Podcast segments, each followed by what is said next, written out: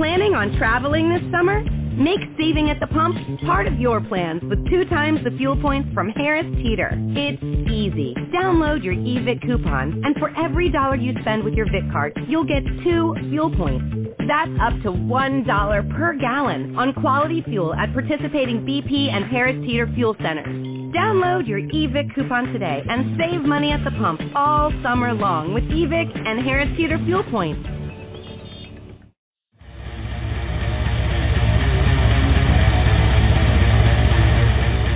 Hey, David, how are you, mate?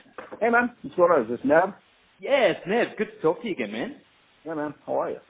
Yeah, good. How's your day going? You know, doing great, man. Just talking to talking to our friends down in Australia today. nice. Uh, yeah, just talking about some metal allegiance, and uh, it's really cool. So Yeah. Oh, absolutely, man. I mean, the last time we spoke was quite a while ago. It was when you were down here for your spoken word tour. So it's been quite a while. What's happened yeah, since then? yeah, yeah, yeah.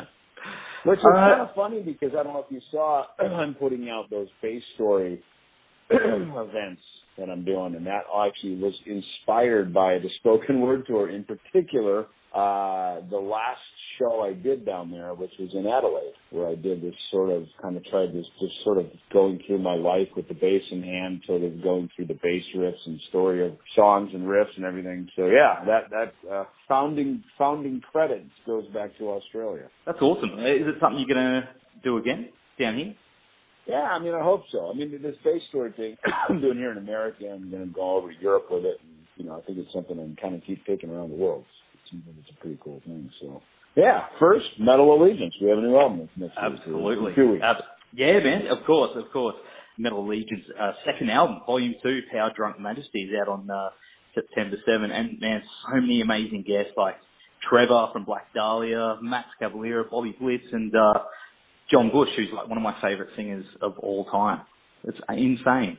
Me too. I love John. One of my- one of- a great friend and an amazing singer. So how how do you go about selecting uh, who you want for each track? Do you write for those with them in mind? No, we write, and then as the song starts to play itself out, we just kind of we sort of go, you know, who would be good on this track is Blitz, you know, and it's like, oh, dude, I know Blitz. Yeah, I'll give him a call, see if he can do it, you know. And that's it's really just that organic, you know. Um, it's like calling up our friends and saying, hey, can you come over and put a vocal down on this? it's, uh, really it's about that casual. Honestly, it's uh you know, we don't do a big uh have my manager call your manager and do all that crap and we and I think that's kind of the beauty of the heavy metal community is that we all know each other, we're all friends, we see each other on tour and backstage at festivals and you know, so it's all kind of an easy reach for each other. And, and you know, we call the people that we think are right for the track. And um you know, and it's it's it's such a it's a good community that that that we hang out in together, um, and it just makes for the collaboration really fun and and collaborative. Have the tracks changed much after you know they come in, lay down some vocals?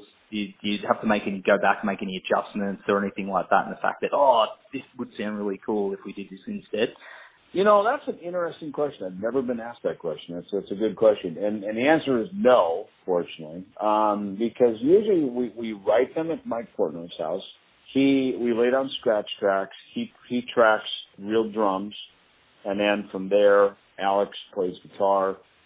Me and Mark lay down our respective bass parts, and um, and then we move into um, you know the singers uh, getting getting the vocals laid down, and um, you know, there are a few developments that happened, like in particular the title track Power Drunk Majesty was a song that, you know, we wrote the lyrics and then we realized how extensive the song is and just how, you know, it's kind of this big opus, this, you know, sort of, uh, master, master piece of work, you know what I mean? And all of a sudden, Yeah, like, okay, this is more than just a song with a singer, you know, and, and that and it's interesting because Mark Osegueda, who we, we we really wanted to you know invite back to sing on this record, uh, in particular first with Impulse Control, um, and we just felt he would be perfect for that, uh, the, the, the kind of the, the vibe of that track.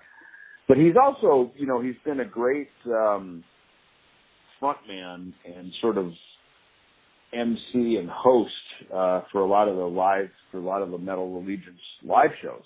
And so, you know, knowing that he'll be, you know, doing more performing with us, we felt it was, you know, appropriate that he would be featured on at least one track. So it's interesting, Bardman Hennessy, you know, he ended up singing the first half and then I believe it was Alex who invited Floor Jansen in to participate, and then she ended up composing the lyrics and vocal melodies and everything for part two. And now all of a sudden we had this masterpiece of a of a song, um, of a composition here, and you know, so that was one that that really had a, an incredible development to it. It was kind of almost like Bohemian Rhapsody or something, where it just kind of, you know, took on this life of its own uh, once we got into the, you know, putting the, the song together. Um, but yeah, we've never gone back and had to like, you know, recut drums or, you know, recut a bass line or let's let's completely rewrite a, middle section or something like that. I mean, fortunately, when we write together, we're we write, you know, and we're very committed to that song and that arrangement. Which all I got to be honest with you, it, it, it, it's it astonishes me that we could get it from that place of us writing it as musicians to a place where these vocalists just seamlessly fit right into it and it flushes itself out into a full song.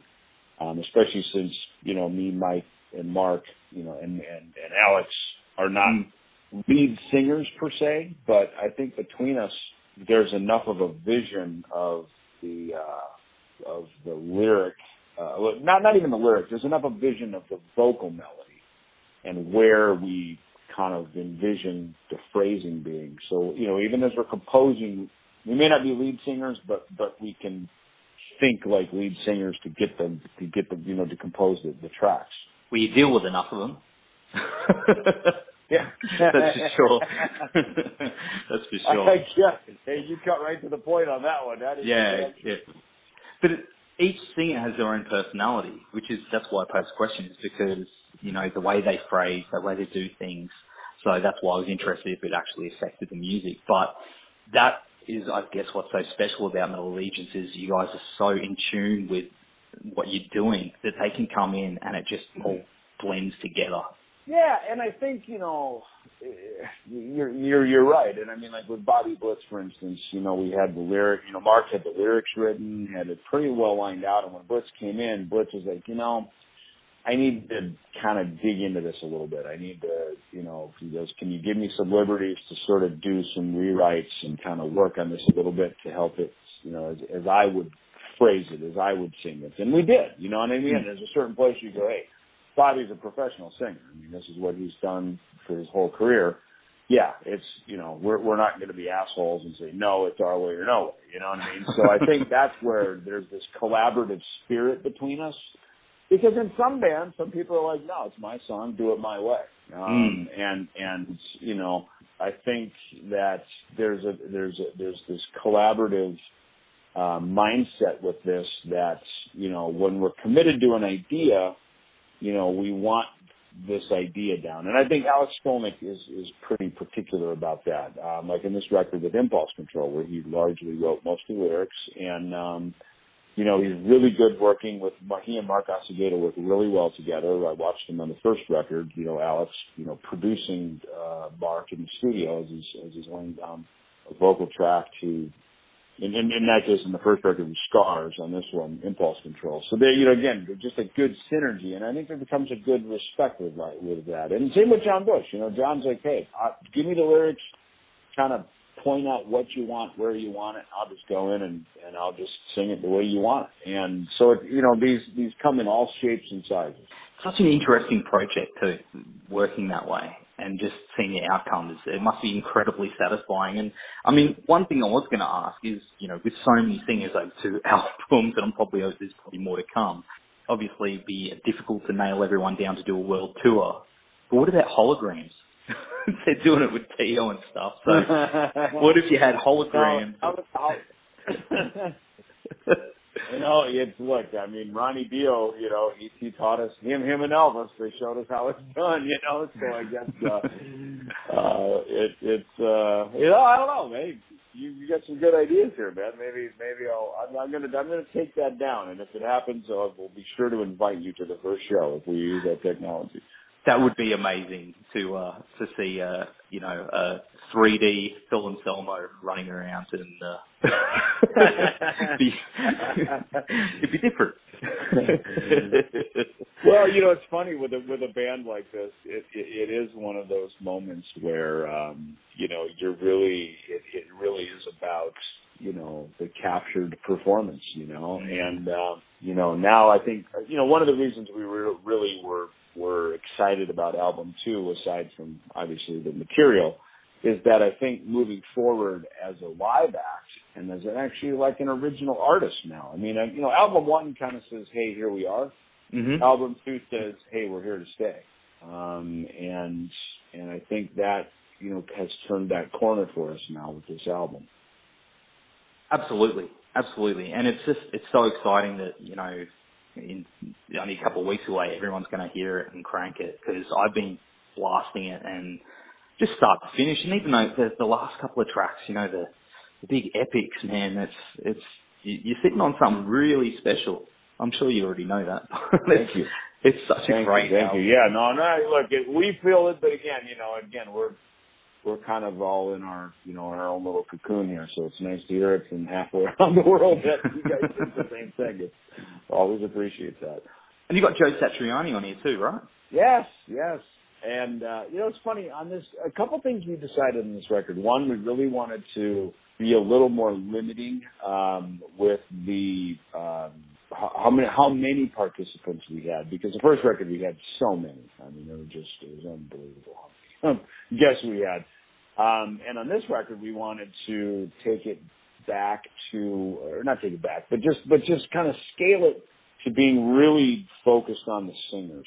Um, and you know, I think the only couple of exceptions, of course, were um, Joe, and um, I think that was it. I mean, Andreas, you know, always performs with us live, so it's great Mm. to have him be part of, you know, be part of this, and uh, you know, Nita Strauss, of course, you know, to have Nita because she's just, you know, she's the kick-ass sister in the in the in the neighborhood, you know, and um, you know, so cool to. So again, you know, but yeah, I mean, basically between Andreas and and and and you know Joe Satriani, who's just, you know, we all we all love Joe. I mean, Joe plays like a lead. He plays like a singer, you know. So Yeah, it's so yeah. cool to have, you know, having Joe on the record as a guitar player is almost like having another vocalist on the record.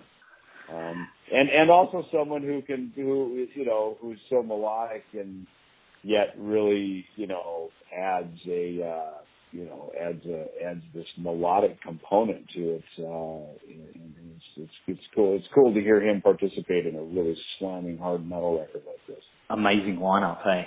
And Nita, like, oh man, she's she shreds, hey. Unbelievable, unbelievable, man. And, uh, I mean, all you guys are pretty busy outside of Metal Allegiance, but how do you guys, you know, all time it all out? How do you just go?